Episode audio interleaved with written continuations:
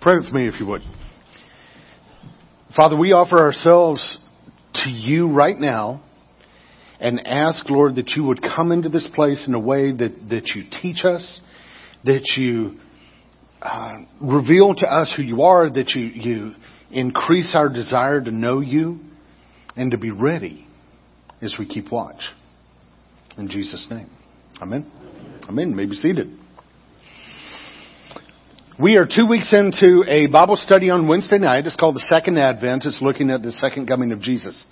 Uh, I've been having fun with this class. I mean, it's it's challenging me. I, I think we're having good discussion and all that, but we're looking at, at all kinds of things. This is the the season where so many of our scriptures that we read on Sunday have to do with that event and what happened surrounding it.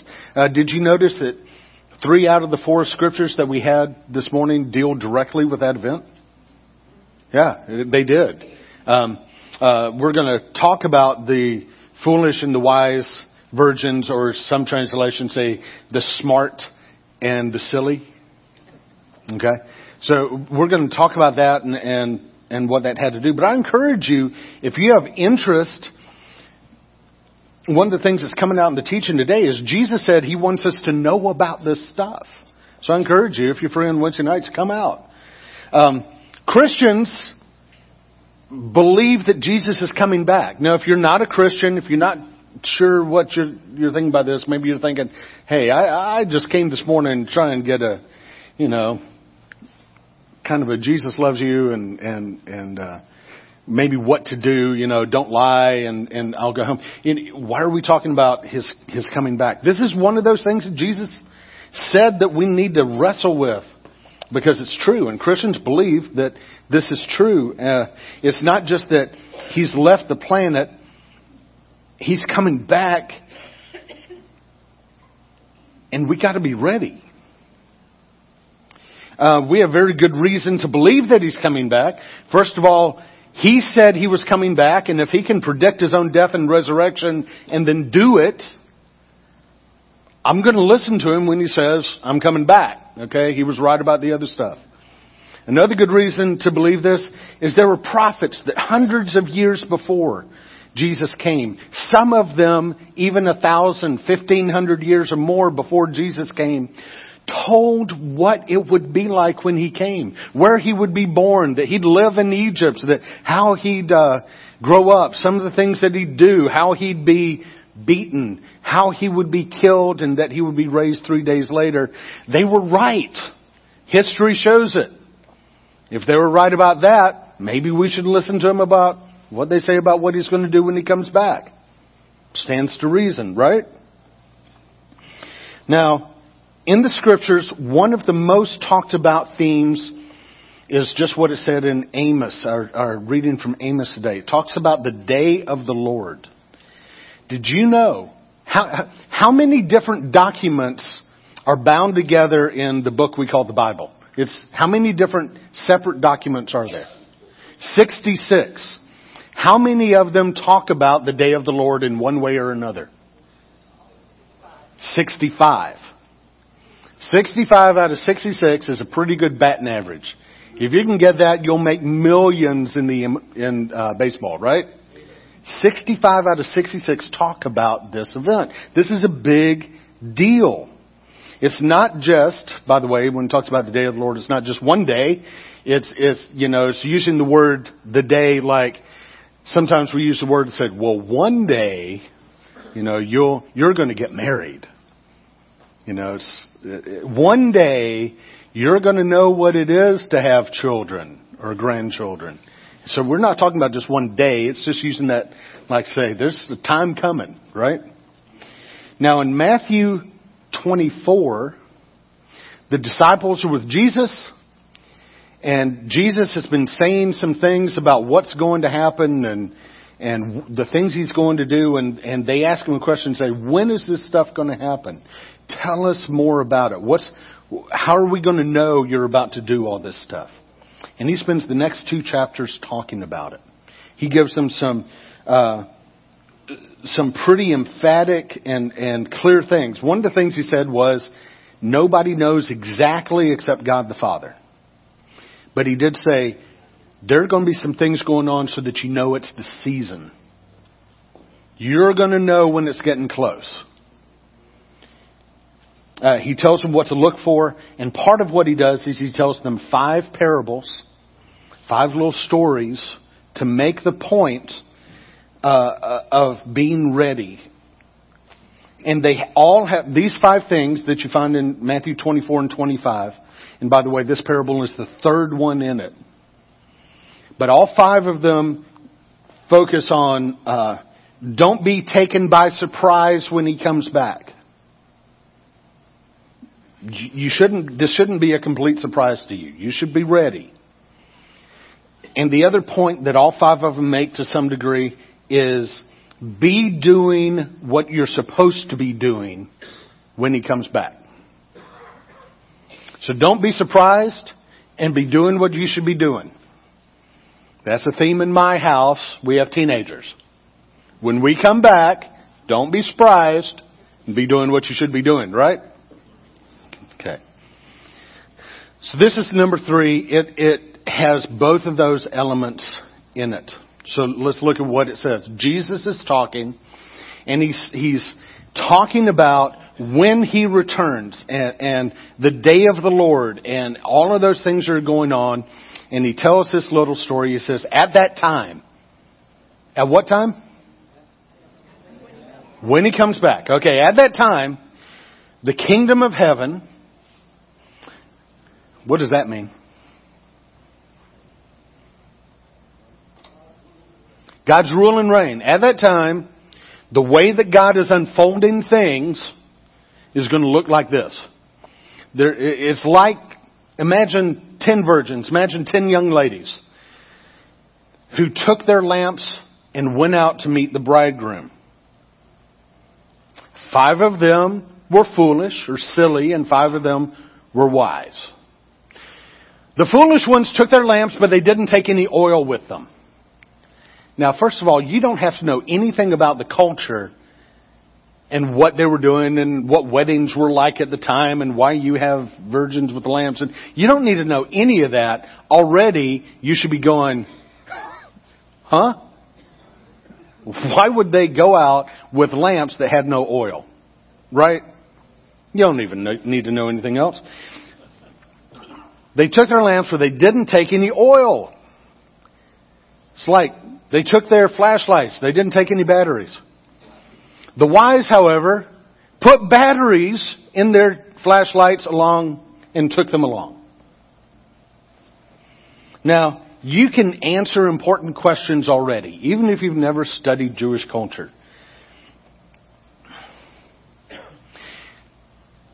Let's go back. They go out to meet the bridegroom. Did they have any reason to expect that the groom is coming soon? Yeah. Yeah. They, I mean, you already know that, right? They knew that sometime soon I mean, let's get ready. Bridegroom's coming for, for whatever cultural reason it is. They need to have their lamps. So they did know. Yeah.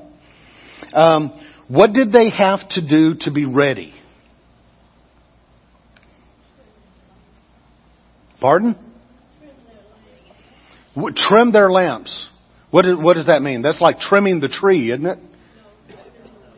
What? Oh yeah, it's just making sure it's ready to be used.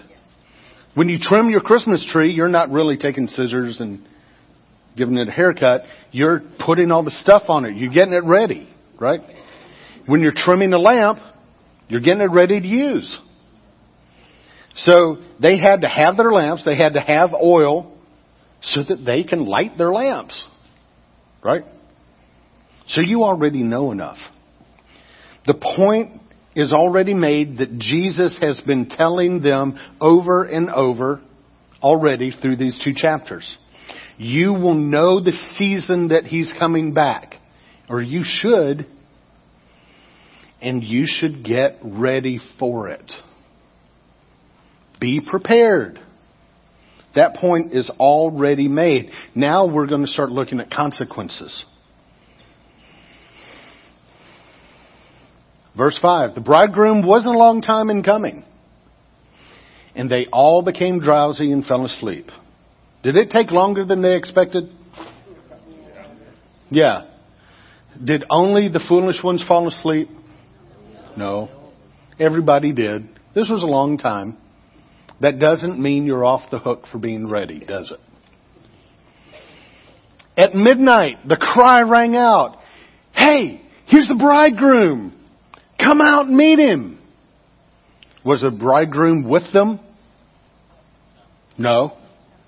Was he in sight? He was in sight to somebody. Yeah, so so he's it, he wasn't there, but he was getting close. Then all the virgins woke up and they trimmed their lamps. They got them ready. They started saying, "Okay, you know, let's pour oil and all that." Except there was a problem with five of them, wasn't there?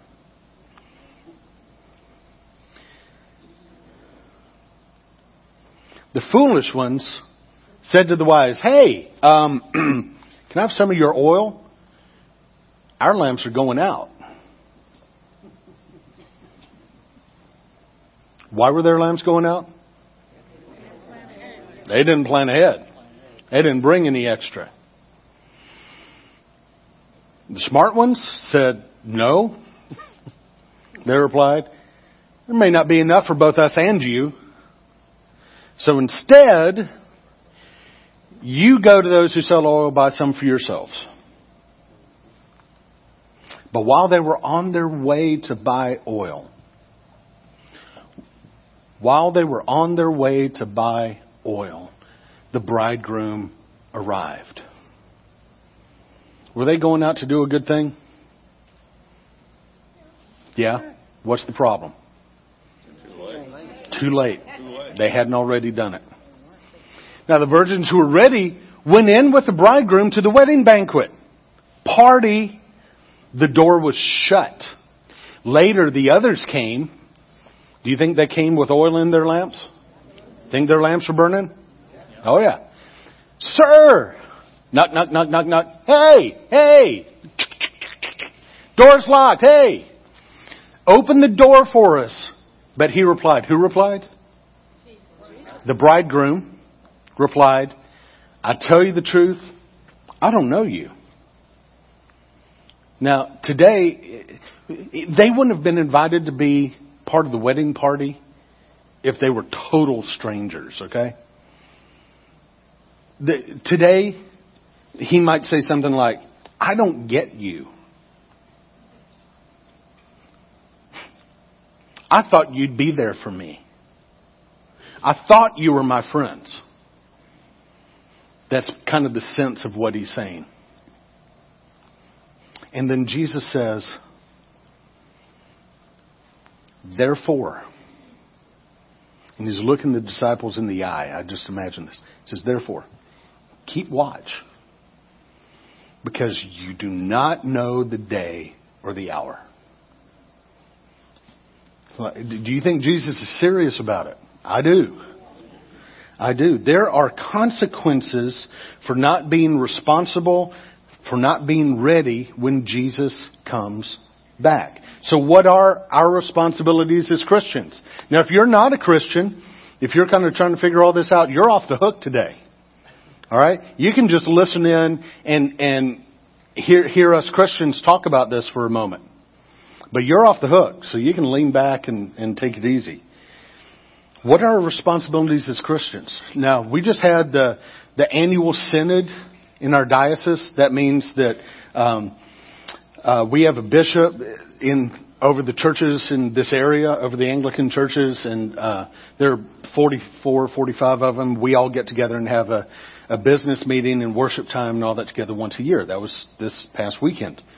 Uh, so our bishop, Bishop Neal, and all the speakers at the synod that were there and they were teaching classes and workshops, let me tell you what, they were blunt and honest and loving in the things that they told us, but they were straight up with us, I believe. They were saying things like this. They're, they were reminding us our culture is a post-Christian culture.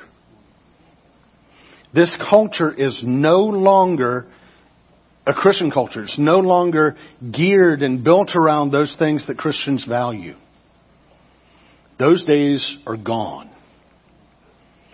If, if you're a Christian and you are not determined to push against the flow of culture, you're going to be swept away. It is no longer easy. You can't just tread water anymore. If you're treading water, you're treading water in a river. And the river is pushing you where you do not want to go. You have to swim against the flow. You have to be aggressive and active against the push of culture.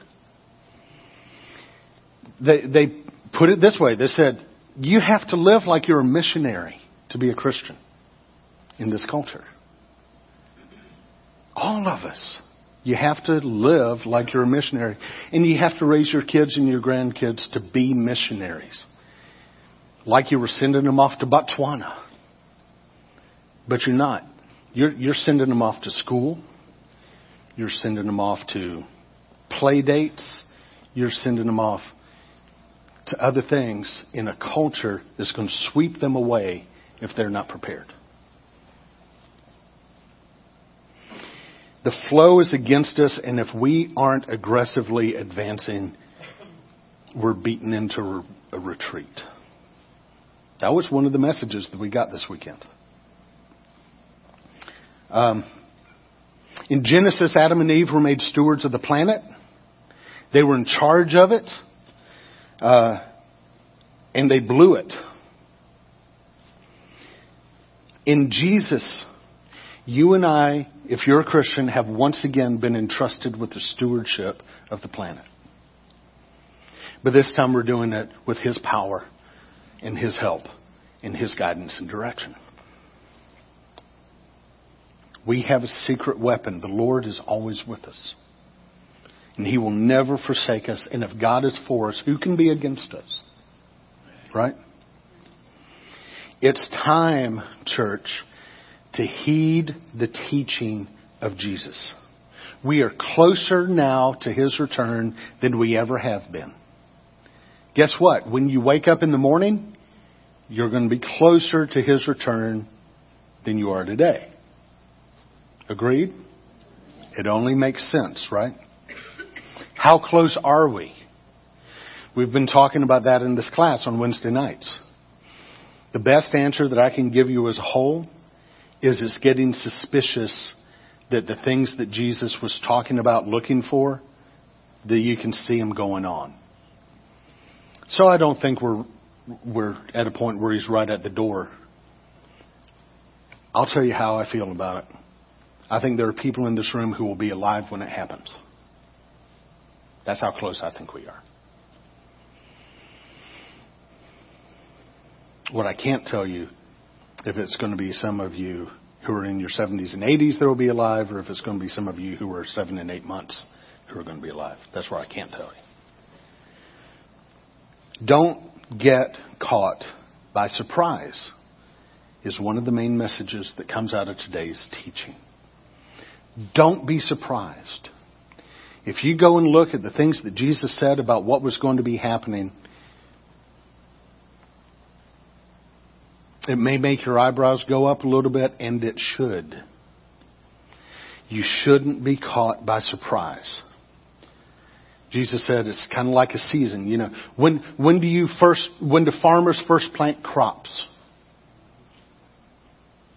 When do they first plant crops in the year? In the spring. How do you know when it's spring? Gets warmer, longer days, trees are budding. That's how you know when it's spring, right? Do you know, let's see, today's, we're in November. Do we know what day farmers are going to plant next spring? Is it going to be March 10th or is it February? No, we don't know. But guess what? As it gets closer, it'll get obvious, won't it? Don't be surprised. That's what this is going to be like. Know what season you're in. Take that seriously. You have the opportunity to learn about God and get to know Him. You have the opportunity to make disciples. You have the opportunity to raise children and grandchildren and to pitch in here in a place where we're trying to raise children and grandchildren. To know and love the Lord, and know that they're loved by Him and, and what that means and how to build lives around that.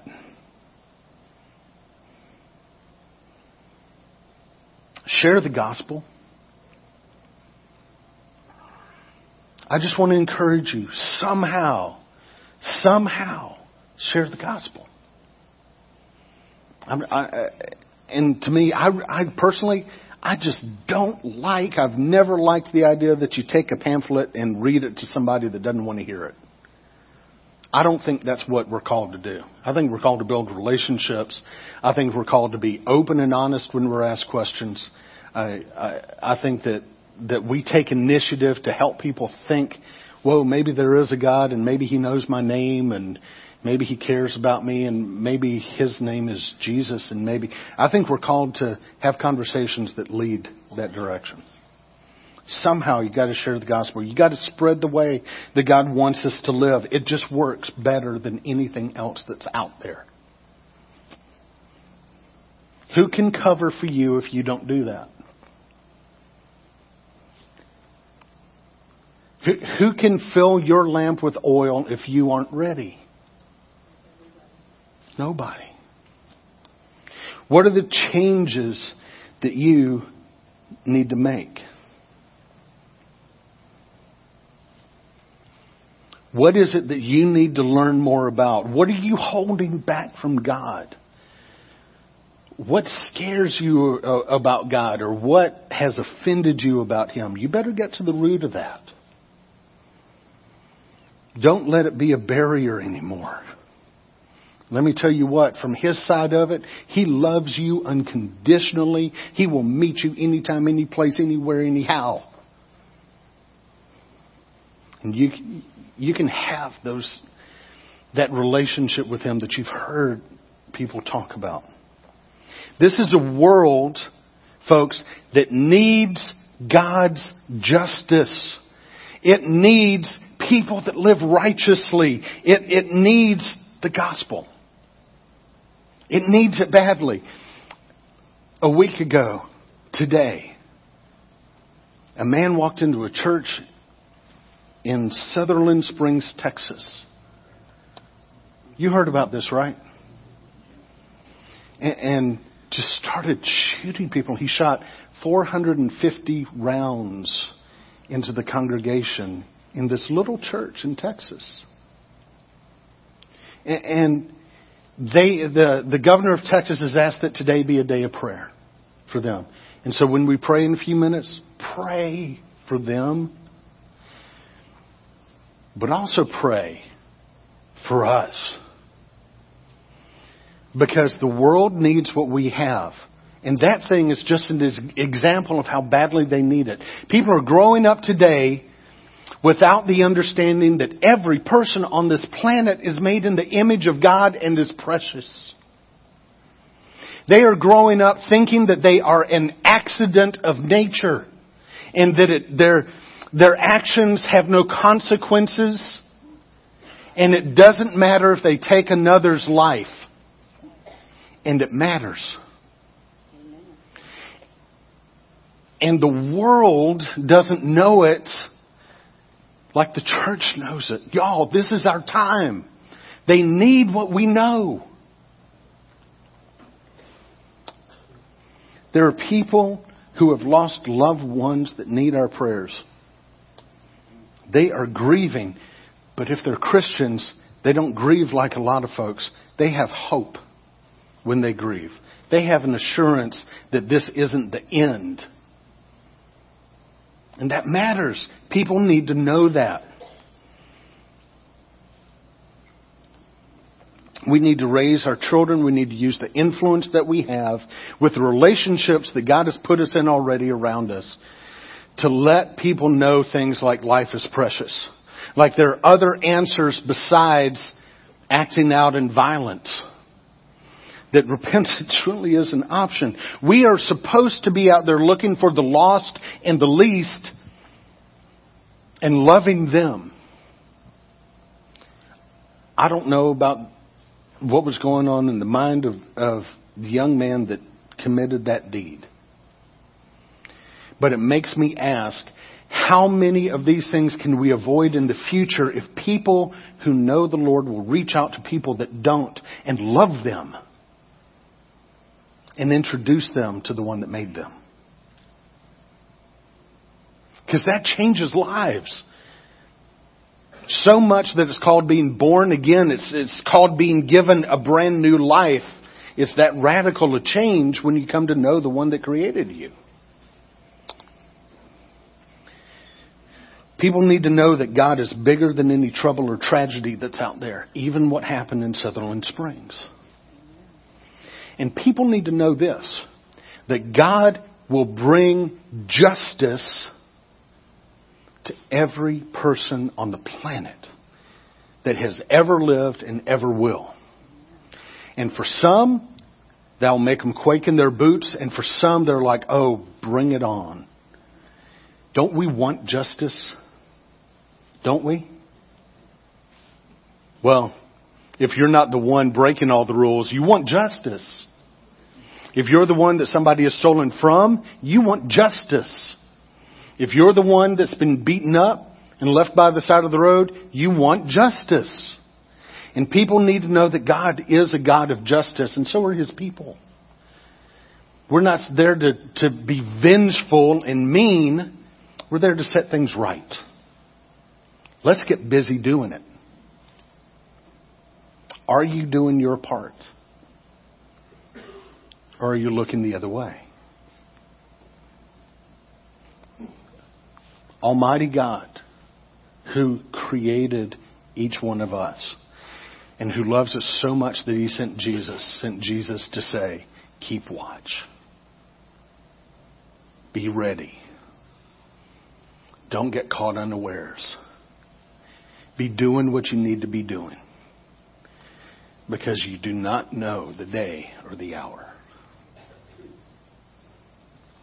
Church, let's be ready. Amen.